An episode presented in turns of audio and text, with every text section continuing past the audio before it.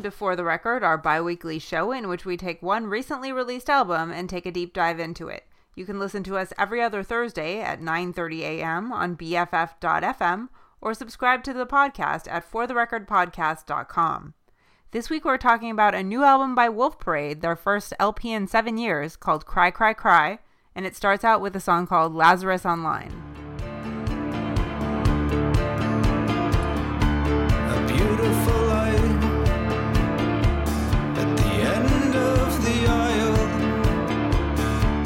His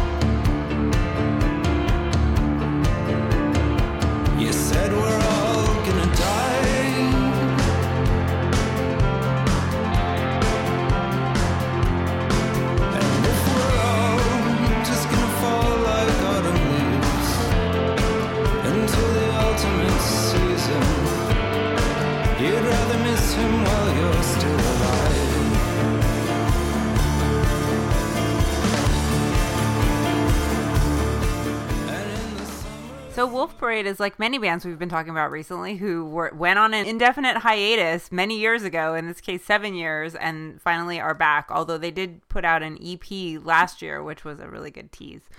But this is their fourth album since their first in 2005, Apologies to the Queen Mary, which would have been the best album of 2005 except there were so many amazing records that came out in 2005. That was a hell of a year. Yeah. so it was amazing. They came back with two follow up albums that were kind of had mixed reviews.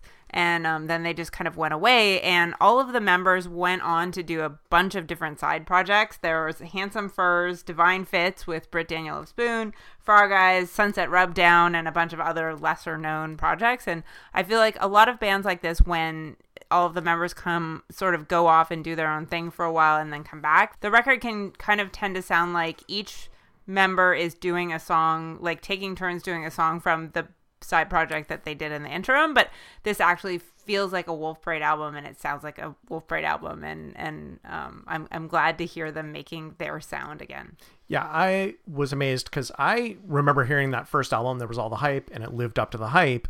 And I kind of just wasn't paying attention when those subsequent albums came out. And then this album comes out, and it just sounds like they took a little time after that first album. And then it's such a consistent sound. It's almost surprising. And it's so much of it comes down to that distinctive vocal style. Like his voice is just so inviting and just a little mysterious without seeming like he's trying too hard. It's just a great, and he doesn't wait around to get started. There's not a lot of build up. There's just a few seconds of piano, and then his voice just starts singing out. Yeah, I mean, I think it's it's a good thing that Spencer Krug did the vocals on the first song on the record, just because I feel like his Dan Boeckner has a fine voice, and I like a lot of the songs where he does the vocals here. But I feel like Spencer Krug is has kind of the more distinctive voice that feels it, it like carries the spirit of Wolf Parade a little bit more. Yeah, and I, I think especially this year, though. I mean, uh, there's a lot of albums. Obviously, that LCD Sound System was very much like, oh, David Bowie's dead kind of album. and I think here, his voice with with Bowie gone, and I'm like kind of looking for who has little bits of that, and I think his voice has a little of that in it. And I, at, at various points in the album, I just really hear that little hint, and like, okay, that sound isn't completely dead, and that's it's kind of heartwarming. Yeah. And I think this is a very heartwarming song in that I kind of like it starts off with him getting a letter from a fan, and I almost think of it. It almost it reminded me of that song off of Pinkerton, "Across the Sea." Except mm-hmm. here, instead of wondering about dating his fan, instead it mm-hmm. becomes this sort of existential exploration of like, "Oh, my music helped you want to keep living," and hey, let's think about that. And we're all just kind of mortal and trying to get on with our lives, and we lost people, but let's let's miss them and move on with our lives. And it's it's kind of a little sad, but ultimately very life affirming, and it lets you know this is not a cynical band. This is a band that takes things very seriously and wants to be an important band. And I'm holding up air quotes because it's kind of a it, it can be carried away but i think when it's this when the music flows so naturally yeah they're not trying again it doesn't feel like they're trying too hard to be important Hand gestures always make for good radio. always So I feel like going from this song to one that's a little more poppy and lighter and is a is kind of the other side of the Wolf Parade coin. The second song on the record is called "You're Dreaming," and we'll play that next.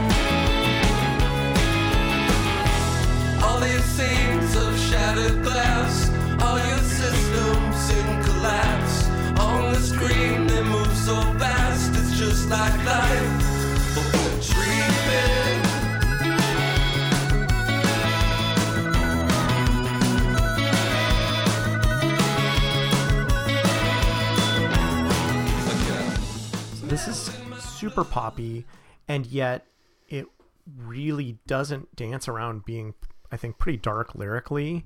And i always a sucker that combination. So it's very fast. It's got that fun kind of synth sound to it. But then it has this kind of the despair of the modern world to it of just systems collapsing and people obsessed with stuff that's on screens and tr- that tr- valuing that above uh, reality and trying to escape. I love this lyric that I've got metal in my blood dancing around to the magnets and just that feeling of your natural physical being being kind of manipulated by technology. But yeah, I like that. I like that they start off, you know, their first record back after seven years with two songs that are kind of, as I said, two sides of the Wolf Parade coin. There's Spencer Krug on kind of this like minor key, very anxious first track, and then Dan Boeckner on a much more poppy, light, fun, but also very anxious track. Yeah, the anxiety dance too, but it's yeah the the the guitar work especially. I felt like that first song was very synth driven. This one has the guitars really clear in the mix, and it just it feels so open. Whereas I the first one did feel a little claustrophobic. One thing I did I have noticed just with these first two songs, also in terms of a songwriting style, mm. is there's very prominent kind of verse pre-chorus and then verse pre-chorus chorus and mm-hmm. that can trip you up and it definitely did me when i'm listening to this and then mm-hmm. i feel like oh this is the chorus. And then that's this third thing comes in and like oh wait that's actually what this is about. Mm-hmm. And that can be kind of a little bit of a head fake but i think they pull it off and it's really smooth.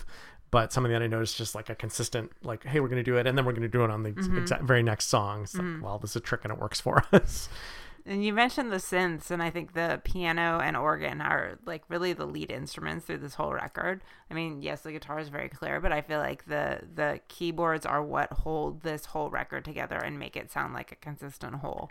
No, wait, I would not call this a guitar rock album, but they bring the guitar into the mix for sure. Mm. So the next song we'll play is the third track. It's called Valley Boy.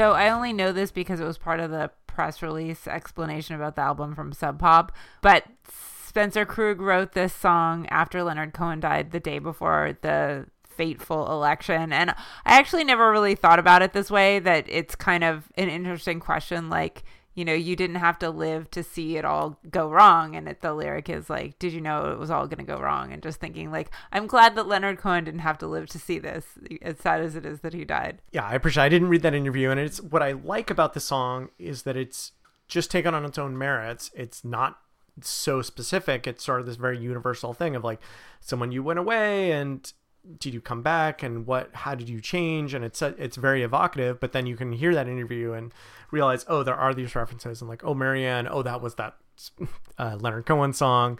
But you can also just listen to it as like this universal theme. And I, I like any song that's able to bridge that. Um, and i like that it's a little bit more musically i feel like the first two songs were just a little driving forward and this one i think the rhythm kind of backs off and there's a little more kind of hiccuping. The drums become very interesting. Yeah, I was gonna say that's one of the things that I really like about this song is the way that it kind of goes, it like lurches and then stops. yeah exactly. It, it has that that kind of off-kilter feeling mm-hmm. and that's emphasized by the at the end of the chorus. It just goes to this really weird chord that just feels out of left field. Mm-hmm. And i again it just like it's you're getting in this rhythm and then whoa just uh-huh. getting pulled off Wait, and how does it go? whoa. No but i and you know my my ear is not good enough to say exactly what that weird chord is but it just it's mm-hmm. not what you're expecting. Mm-hmm. And so that song it's seems kind of straightforward and it's like oh sweet and then whoa you know I, i'm not going to do that sound again but it just that unexpected direction as it's kind of that lurching rhythm. And i know we talked about the guitars not being this not being a guitar driven record but this song i feel like really they stepped to the fore. And i like that it's kind of this old fashioned production of putting one guitar in the right ear almost entirely like f- mm. far right and one mm. guitar in the far left. And they're mm-hmm. just doing different things. And if you're not listening on good stereo headphones or speakers you're not going to pick up on that. And it's kind of old fashioned i feel like when they when first stereo Yeah, production yeah. was happening they were like oh we don't know how to do this. Let's just put everything in one speaker Yeah. and everything, something else in this other speaker and it's uh this this record is actually produced by john goodmanson who is legendary f- amongst other things Sleater-Kinney but a bunch of other bands. Mm-hmm. And so he knows what he's doing. This is very intentional and it's mm-hmm. not just like i don't know what i'm doing. So it's kind of this cool effect though. And it really lets the, the guitar shine one in each ear mm-hmm. in this old fashioned way. But going back i think the next song we'll play goes swings in the opposite direction to very much an organ driven sound it's called baby blue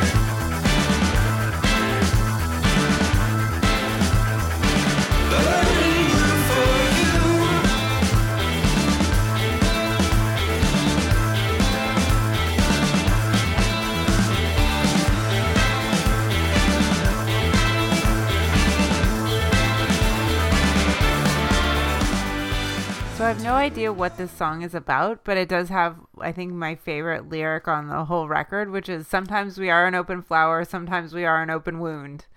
Yeah, and I'm in the same boat of like I'm not sure what the song's about, but it's so evocative of so many things of like just feeling intensely this entire notion. The song is baby blue, but then it's all about burning blue, and I feel like so rarely do people talk about it's always burning red, burning hot, you know, burning blue. It's just kind of a freaky and intense, and just the sense of like of feeling so intensely you don't even know what to make of it, and then all this sort of looking back into the past of like remembering being in Montreal and sort of there's these warm feelings and it's yeah it's And I- so much going on in this. You mentioned, you know, we kind of went through one of the songs being more guitar driven and one being more synth synth driven, and I really like how this song really marries them together well, where there's the organ and then a strong guitar line, and there's a whole part that we didn't play here. Towards it's like the entire back half of the song where the horns and the guitar and the organ all just sort of jam out, and I think there might be a theremin in there. Yeah, I think the synth definitely adopts. I don't think they quite go into theremin, but they play the synth in such a way, and it just has that driving beat. And yeah, that it starts off, and the you know the organ introduces us, and I I intrude this as being a very organ driven. But then you're right that the guitar does come in, and then over the chorus the horns, and that's on a few songs. I think is the only one we'll play that actually has the horns really prominent. But it just adds such a rich feeling, and just adds to the drama of it. And even if I don't know what it's about, it just I'm it's about feeling intensely in the entire mm-hmm. song, and that back crazy jam and uh, I did one thing I kind of found charming about this is that it's sort of verse verse chorus and then verse verse and it goes into something that sounds almost like the chorus but then it's actually true blue and it turns into this kind of very existential like oh we're on the beach and this this island is a great place for your grave and it's just this weird dose of darkness in this otherwise super exciting song. Yeah, there's definitely three parts if you look at the structure where the beginning is sort of like a tra- traditional pop song and then the middle is yeah this other different the true blue part and then the end is this jam out crazy psychedelic kind of- jam. yeah it's almost kind of proggy and that that was what i didn't like about at mount zoomer was that they went too far into the proggy sounding direction and so i'm glad that they clearly still have those instincts but they're able to keep them under wraps Yeah, I think this was a reasonable amount of prog for a record, and I feel like there's not a whole lot of this on the rest of the song, Mm-hmm. but they let it play for two or three minutes on this one, and it's a blast. Mm-hmm. And I think the album continues to go in different directions. Uh, the next song we'll play is, you know, I mentioned the Bowie esque sound, and I think this one they just go full blast and make it explicit, and it's called "Am I an Alien Here."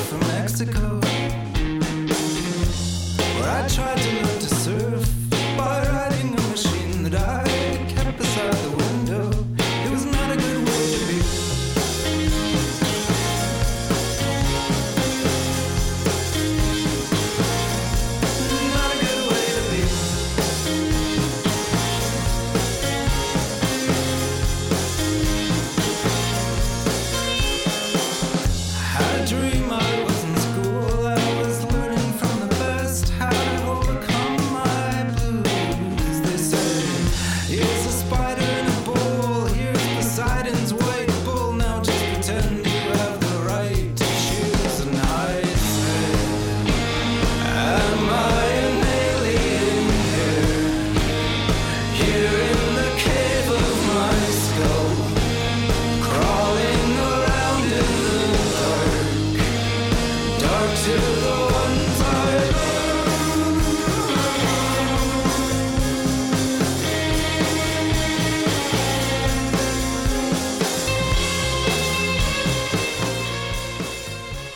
really enjoyed this song. It's such a like even tempo and has this kind of soaring I'm an alien here. And I I mentioned the kind of Bowie connection. I feel like talking about being an alien is something that was very kind of Bowie-esque. But then mm. in this case, it's also this, well, I'm an alien in my own skull and this person having these crazy dreams. And it's just I'm I'm trying to cope with that and the fact that I feel like an alien in my own skull and I'm a stranger to the people who love me. And and then at the same time, the song has this wonderful arc where it starts off as that and you're just like oh that's tough. And then it kind of gets this point of oh and then i had this dream that everyone died and bowie died and what are we going to do? And his dream his horrible dream is the horrible reality that everyone is living. Mm-hmm. And it just makes it so It- heartbreaking. And somewhere in the world, an evil genius was on on the rise, and that has happened. Yeah who's Well, which well, one's I the genius you- evil force anyway. Yeah, exactly. and that just you know, you're I'm an alien in my own skull, or I'm an mm-hmm. alien in the world, and how do I do that? Mm-hmm. And Bowie isn't here to tell us how to do it, and it's kind of a bummer. But it's also a really catchy song and really pretty. Yeah, I mean, I don't think we'll ever get another song from them like "I'll Believe in Anything," which is one of the best, one of the best songs of our generation. I think that's an amazing song, but it still it has that kind of soaring, like sing along quality that really feels like he's pouring all of his emotion into this song, and it really comes across and hits you in the heart. Yeah, exactly. It's it's, it's a very much this is tough, but at least we're all in it together kind of mm-hmm. feeling. And it's like, oh, you could do worse than to be in it with Parade right Yeah. now. And I think that this sort of addressing of this how scary the world is is kind of the focus of this end of the album, and it's kind of a bummer thematically, but musically, it's I think really successful, and it is continues on this next track, which is the penultimate track. It's called Artificial Life.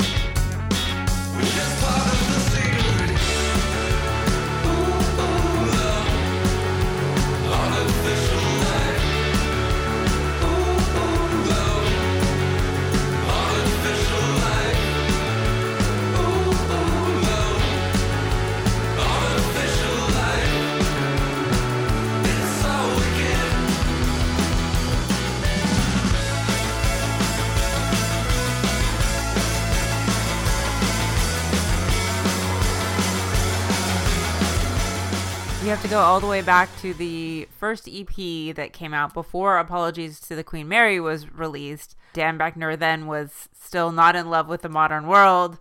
And he he was not in love with the modern world then. He's still not in love with the modern world. And I love the way that this song is so joyful and kind of there's this ooh ooh chorus and it's very poppy, but it's also very filled with anxiety about our modern world and the life that we're creating. Well, I think, yeah, in 2005, in a more innocent time where we didn't realize that, oh, wait, Facebook is actually going to destroy democracy, where we didn't realize that, oh, like the rebirth of cities meant that all the people living there were going to get kicked out, apparently. And obviously, we're acutely aware of that in San Francisco. And this, t- to my mind, that's the song is so much encapsulating that double, like the rebirth of cities actually kind of sucks for a ton of people who are being forced out to live in the suburbs. But hey, it's still okay in the suburbs. You get to watch Netflix. And Well, I think it's even more about being disconnected from real life. I mean, obviously the title artificial life, but we're so focused on our devices and our screens mm-hmm. and not on making real connections with actual people and we're sort of losing our sense of what it means to survive as people. And like uh, this this is my other favorite lyric in this on this record is if the floods should ever come, we'd be the last of the lifeboats. yeah, but I think in the in this context, it's very specifically, or to me, it felt very explicitly about kind of economic inequality, and it's just mm-hmm. like, oh, they're the haves and the have-nots, and this like, mm-hmm. oh, the haves are saying we want to live in the city, so you have to get out of here, and I mm-hmm. guess that's what's happening, and the clearly the haves are saying we're going to be in the lifeboats, and I think unstated here is the entire like, yeah, when the revolution comes, who's going to be against the wall? uh, that they don't quite get as far as that. Yeah. But you know, certainly this song so much. You know, obviously we did that LCD Sound System album, and there's so kind of similar touch points. Obviously, I feel like the "We Miss Bowie" a lot is there in both of them, and that sort of same notion of like everything's gone to hell, and we need to hang together because there is a revolution. It's going to happen, and who who is that revolution go- who's going to be in charge, who's going to win that. Yeah. And I think it's a little less explicit on this album, but still that anxiety and that feeling that like things are not going in a good direction is very upfront. Yeah, the line that I I don't remember the exact line, but it's something like they get fat and they feed us trash. Yeah. But I mean, I think that's it's sort of this this whole record. I mean, Wolf Parade has always been a lot about anxiety of the modern condition. And I but I feel like a lot of the albums that we're talking about now that are now made in this post you know 2016 world which is i guess what we can call it now post november 2016 world where there's this real sense of kind of panic that things are going in a really scary direction and not just in a philosophical sense like i don't want to live in a world where you know poor people are left to die and the rich just get richer but also in a very real sense of like we're we're probably going to get a nuclear bomb dropped on us and Yeah. we're all going to die. And just kind of living with that on a day-to-day basis i think is something that pervades the art of this time and the, the records that we're talking about and anyone who's kind of a living breathing person and and making music at, in, in 2017 yeah, this album is deep with anxiety, but super listenable, and you know, I- it's it's hard to find a sour note. Like we didn't play all the songs, but I think even the songs we didn't play are really catchy, mm-hmm. even as they're laced through with anxiety. I think mm-hmm. there's maybe. I think back like, oh, there's maybe like a couple point where I thought, oh, that lyric was a little bit awkward. But if that's the worst you can do on an album, I think that's pretty impressive. and after being gone so long that they came back with an album that, that was this strong and so this true to sort of their vision and what i think people love about their sound was very heartening Yeah. Welcome back, guys. and I, I, they're not sold out at the Fillmore. Yeah, that show in the January in is January, still and, not sold out. You know, yeah, I, I can't remember the last time I saw them live. It was at Great American Music Hall, and I guess it was, it must have been when Expo 86 came out, but that was many years ago now. So I'm very glad that they're back, and we'll look forward to seeing them at the Fillmore. We're to go out with a song that that's the last song on the record, and the title kind of speaks for itself. It's called King of Piss and Paper. So you've been listening to For the Record. We've been discussing Wolf Parade's new record, Cry, Cry, Cry. Thanks for listening.